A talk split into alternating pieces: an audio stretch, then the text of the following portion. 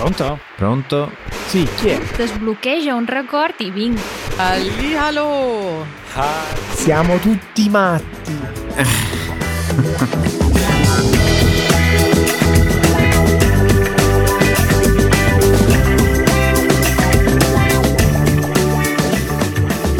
Che è successo? Che succede? Eh, siamo davvero tutti matti, soprattutto nella settimana di Natale. Matteo, Mm. benvenuto a Napoli. Grazie, grazie. Ottima accoglienza. Mangiato bene. Trovato un'ottima temperatura. Dai, non, non ti puoi lamentare. Mi auguro No, però che tu no. non abbia acceso la televisione, eh, soprattutto venerdì sera. No, questo no, devo dire no. Visto persone. Poi il venerdì ero ancora a Milano. E a Milano non abbiamo la televisione. Quindi Ah, non c'è fantastico. rischio. Non c'è il rischio, non c'è il rischio. Però hai i social media Eh, quelli sì, quelli sì.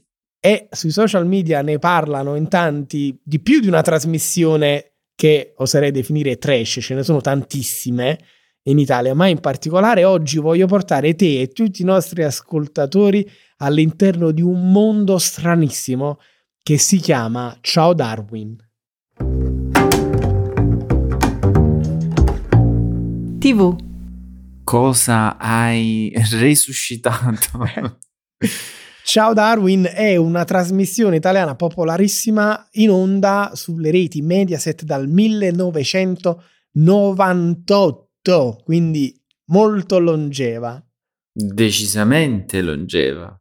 Sono 25 anni e 9 edizioni, quindi non, viene, non va in onda tutti gli anni, ma devo dire che gli anni in cui non c'è una nuova edizione ci sono sempre le repliche ad andare in onda. Non sia mai. Cioè, cioè, ce ne dovessimo perdere qualcuna.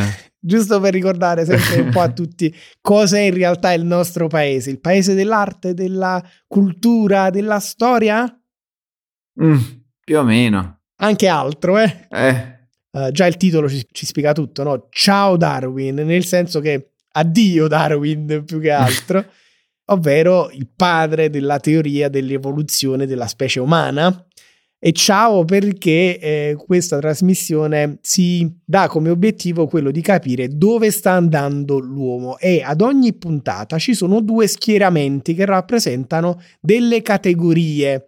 Già qui andiamo sul, sullo stereotipo, no? Perché divide costantemente la popolazione italiana eh, in due categorie che si scontrano, che sono agli antipodi. Mhm. Quindi, non so, lavoratori contro influencer, eh, italiani contro stranieri, angeli contro demoni, eh, normali contro diversi. Mm, già qui, già, già la partenza è sbagliata. Esatto, e si gioca molto su questo.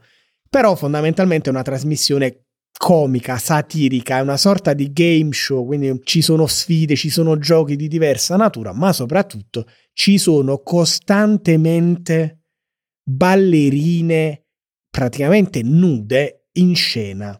E io mi sono imbattuto in questa trasmissione venerdì sera e ho detto a me stesso come è possibile che nel 2023 mandiamo ancora in televisione in prima serata roba del genere. Eh, bella, bella domanda. La dovresti rigirare a chi è in carica della programmazione della rete su questa domanda. Tale Pier Silvio Berlusconi, ecco, figlio dell'ormai defunto Silvio Berlusconi, ma non aveva detto che basta trash, cioè guerra al trash sulle reti Mediaset e poi ciao Darwin ancora in prima serata. Allora, a questo punto mi viene un dubbio. Forse non abbiamo la stessa concezione di trash.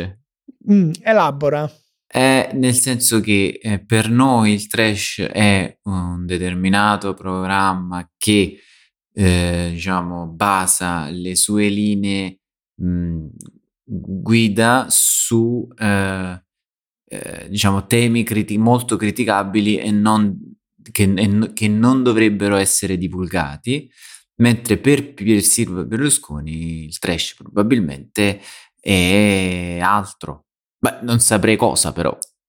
Mm, mm, mm. Secondo me, se c'è una definizione di trash, è proprio questa puntata, eh, perché fa leva su tutto ciò di cui si nutre eh, la popolazione più attenta a temi futili, diciamola così. Mm. È un gioco e alcuni, una parte di questi giochi sono dei quiz, alcuni sono delle sfide di abilità, alcune sono le prove di coraggio, quindi si scelgono dei rappresentanti che si mettono lì e si fanno inseguire da cani eh, arrabbiati, oppure eh, tiro con l'arco e tu devi stare lì fermo, legato e, e dare prova del tuo coraggio durante questa prova oppure salto da 150 metri, quindi un po' sul sensazionale, un po' sul virale, no? Mm. E poi, ripeto, torniamo sempre lì, si va a finire sull'utilizzo del, uh, della figura del corpo femminile. Uh, una delle prove storiche verso la fine del programma è sempre stato il defilé, la sfilata e eh, il punto forse più alto o più basso a seconda dei punti di vista della trasmissione è l'intimo, la sfilata in intimo. Dopo anni in cui soltanto le donne sfilavano in intimo, è stato deciso di dare un tocco di parità e adesso anche gli uomini sfilano in intimo. E io non so se è un passo in avanti o un passo indietro, perché il passo in avanti sarebbe stato uh, rimuovere le mezze nudità no? da questa trasmissione. Ci si può divertire anche senza vedere tette e culi ogni istante. Ecco, purtroppo è esattamente questo il problema, è che invece di eh, allargare a tutti i generi il problema, bisognerebbe eliminare perché non, non è quello l'intrattenimento, cioè l'intrattenimento mh, mm, non è vedere corpi seminudi, o almeno non dovrebbe esserlo, dovrebbero, diciamo, è, è troppo facile, diciamo, secondo me è un segno di pigrizia degli scrittori e degli autori del, di questo programma e di altri. Guarda, io ti dirò, eh, parliamo del 1998, prima serie di Ciao Darwin. Ciao Darwin, se lo guardo adesso, mi sembra perfetto per social media uh, come TikTok. E non è un caso che oggi, 25 anni dopo, vada fortissimo e vada fortissimo anche sui social media come TikTok, perché la tipologia di contenuti sono esattamente quelli che poi diventano virali eh, su questa piattaforma, ma anche altre. Ad esempio c'è eh, il um, viaggio nel tempo, si selezionano le due persone meno preparate all'interno degli schieramenti, ma più simpatiche. E gli si fanno delle domande di carattere storico o anche delle mm. prove da, da, festa di compleanno, cioè rompere il palloncino col culo, cose di questo tipo. E quindi ne escono delle cose improbabili, risposte totalmente sbagliate, persone che non sanno neanche eh, insomma, le, per, i personaggi più importanti della storia o della letteratura italiana o che eh, non conoscono proprio le nozioni di cultura di base e quindi ne escono domande, do, um, risposte esilaranti. Però, insomma, io mi aspettavo che eh, qualche progresso in questo senso l'avessimo fatto, soprattutto da quando nel 2016 un giornalista internazionale pose il problema era in Italia per una convention, in albergo accese la televisione e si imbatté in Ciao Darwin. Vide un po' di puntata, andò su Twitter e disse mi sono imbattuto in una trasmissione italiana, Ciao Darwin, e penso che questa sia la fine dell'umanità. E aveva ragione.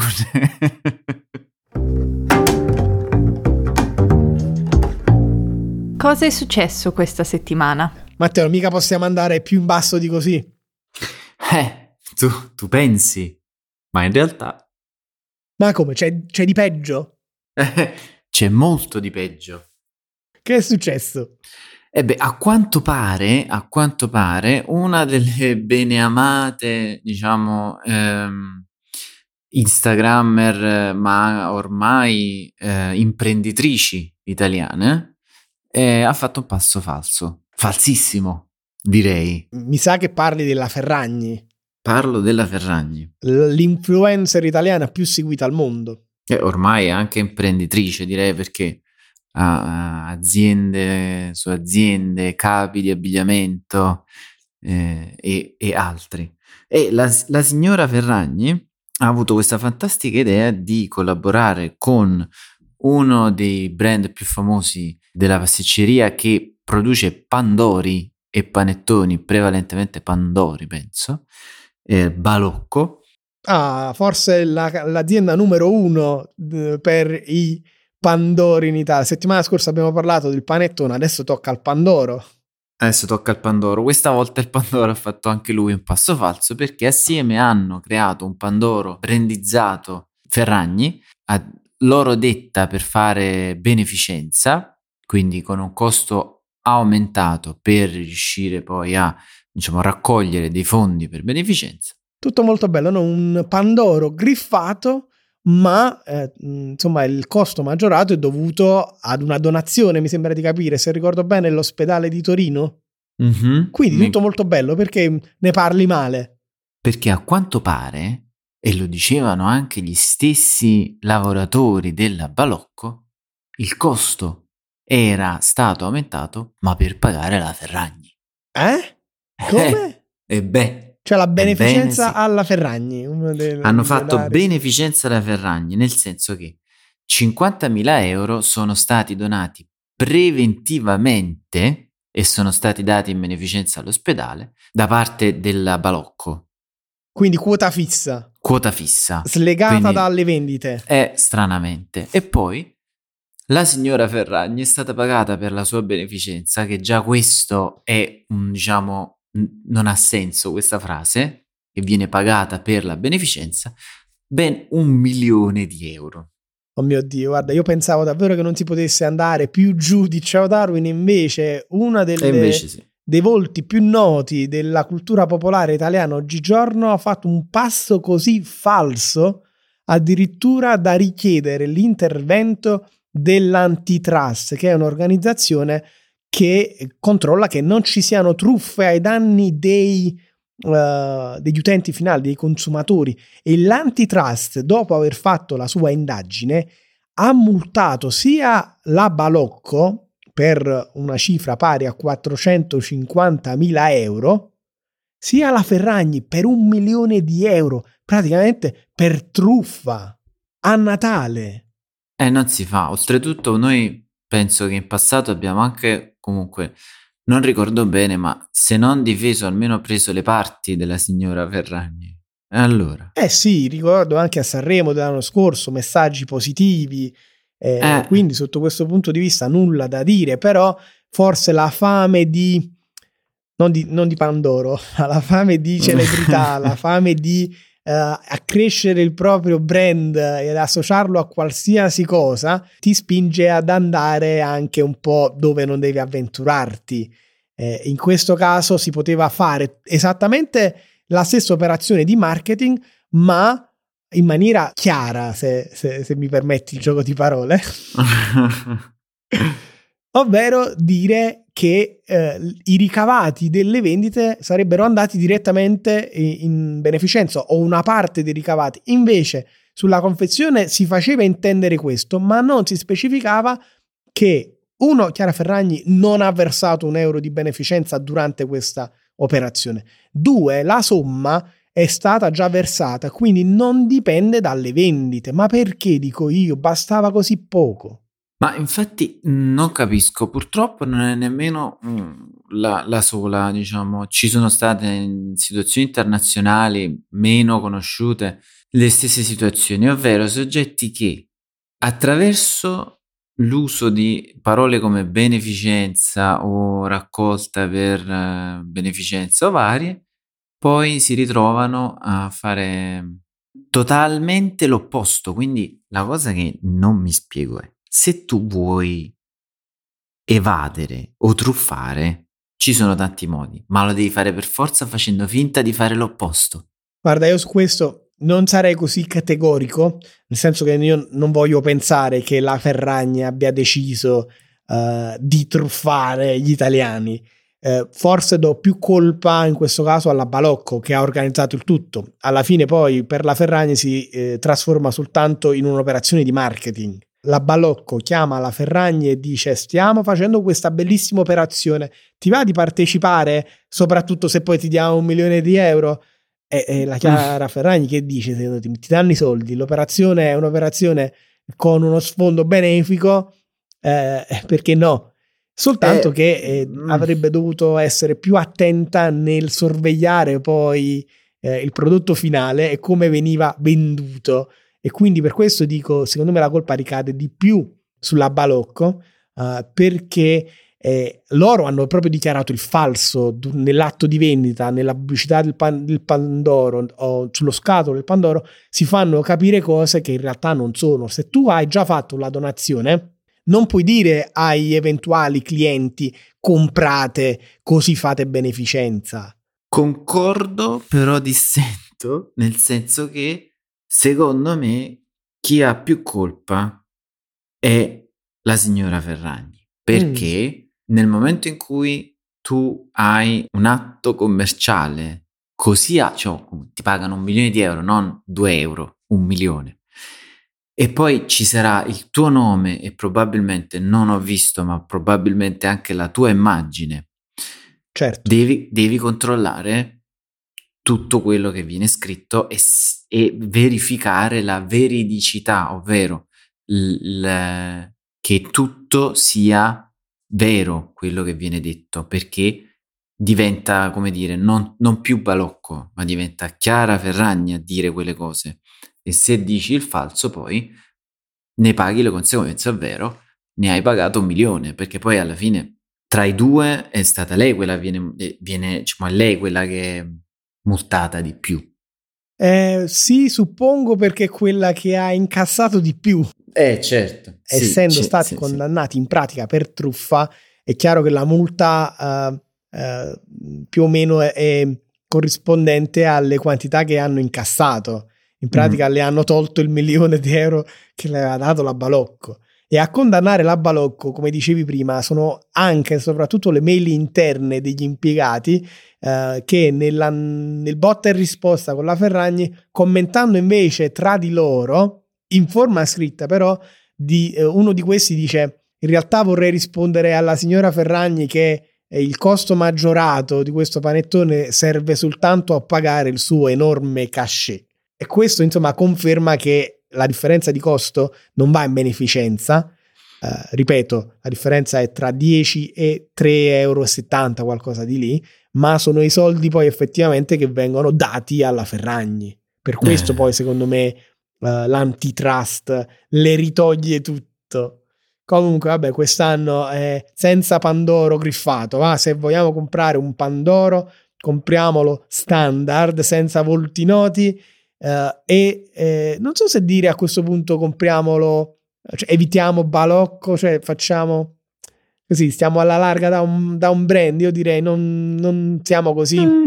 No, uh, direi esagerati anche perché ci sono tantissime persone che lavorano nella Balocco e che non sono assolutamente, diciamo, responsabili. Responsabili, sì. Quindi Pandoro, Balocco sì, dai, ma ci sono anche altre marche, ma senza volti noti e soprattutto diffidate da, di, da chi promette beneficenza e poi non la fa. Giusto. Adesso ho un po' di fame. Ancora cibo.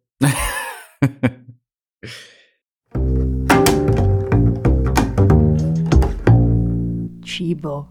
Mm. Allora, se hai fame, uh, uh-huh. ho mhm. un messaggio che fa per te e che viene dalla Francia.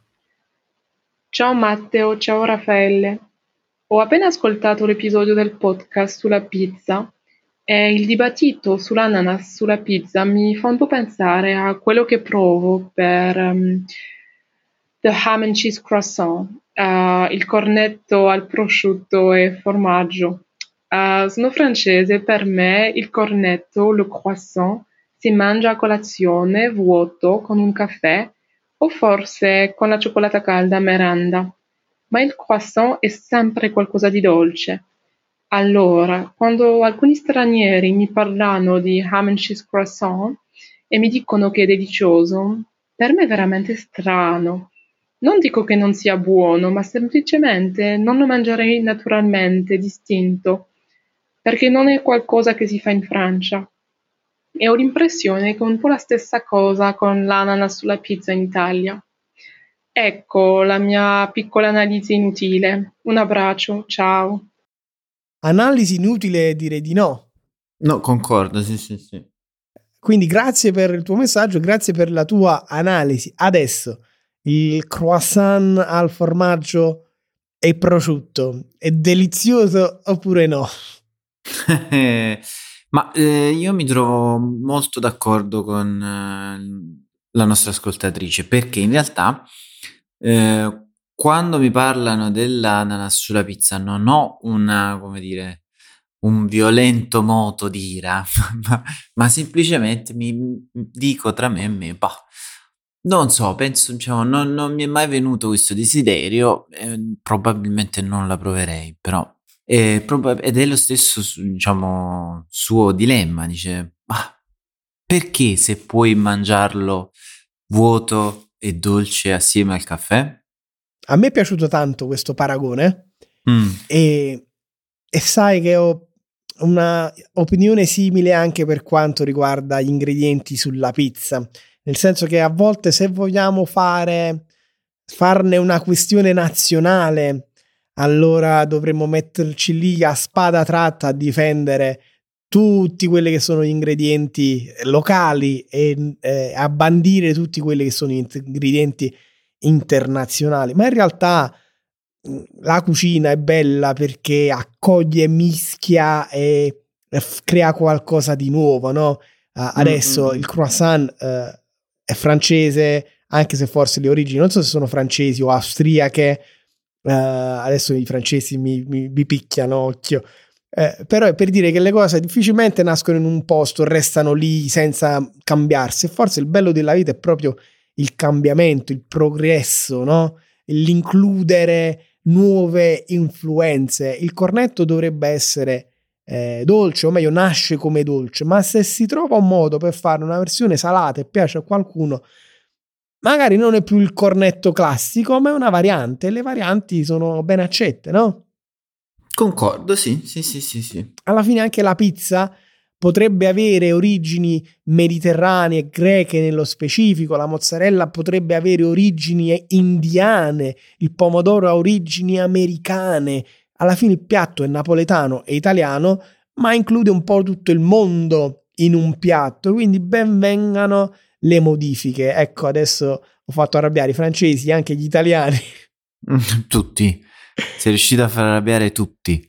tutti, Però non sono il primo che fa arrabbiare qualcuno in Italia sul cibo, sulla pizza, sul croissant, non lo so, ma soprattutto si arrabbiano tutti se parliamo di carbonara. Quest'anno, questa settimana è successo un macello attorno alla carbonara. No, che è successo? Due cose, Matteo. Un Mm. famoso ristorante italiano in Inghilterra, adesso non ricordo dove, ha deciso di togliere la carbonara dal menù. Pazzi, pazzi. E il- lo chef si è giustificato dicendo basta, la tolgo dal menù perché sono stanco di sentirmi chiedere dai clienti locali di fare delle modifiche. Non voglio più ascoltare le vostre richieste di metterci la panna, Aia. i funghi, Aia. il pollo. Oh, mamma mia. Quindi la tolgo dal menù. Difendiamo la carbonara tradizionale. Eh, eh, posso, posso accettare questa, questa, questa azione.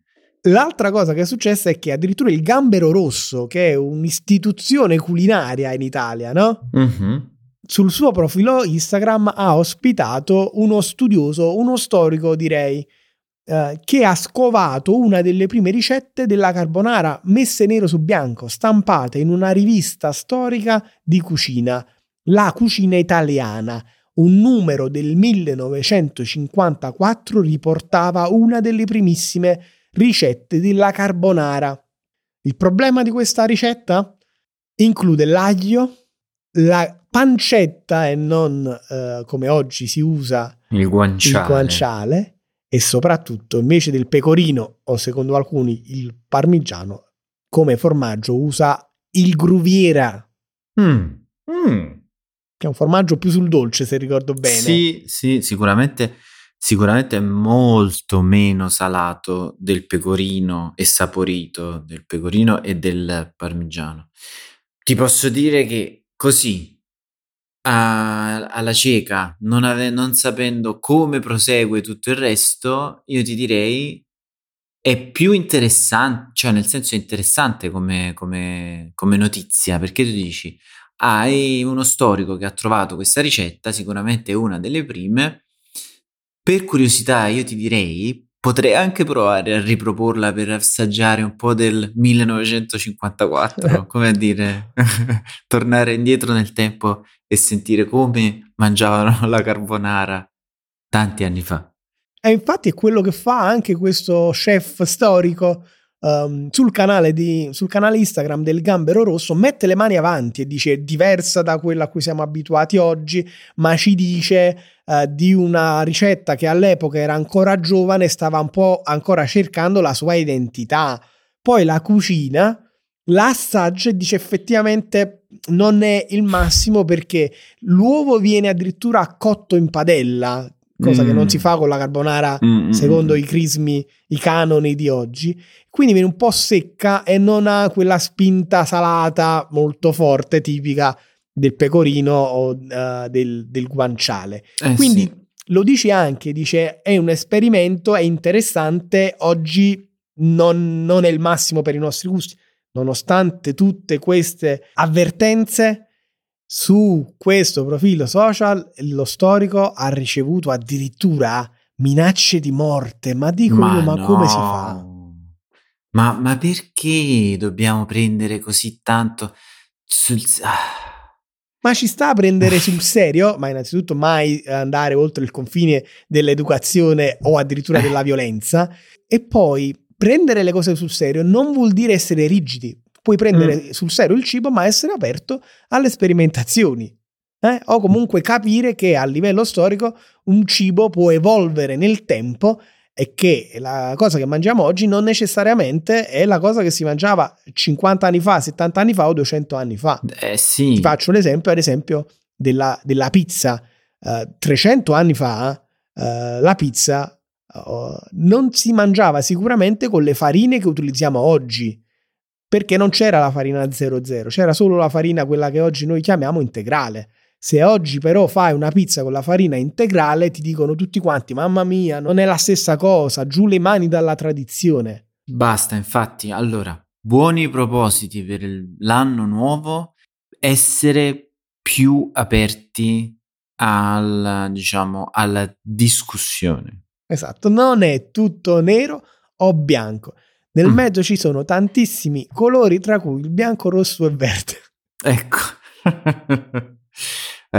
Non esageriamo, però sì, bisogna essere più aperti. Poi, a proposito della questione buoni propositi per il nuovo anno, noi, eh, se non sbaglio, ci sentiremo direttamente per l'anno nuovo.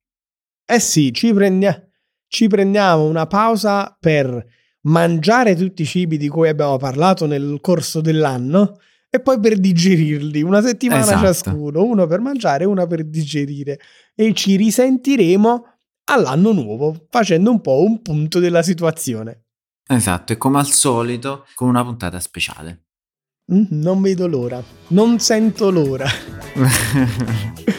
Nel frattempo, ovviamente, tantissimi auguri di buone feste e buon anno 2024 a tutti gli ascoltatori del podcast di Italia. Ciao!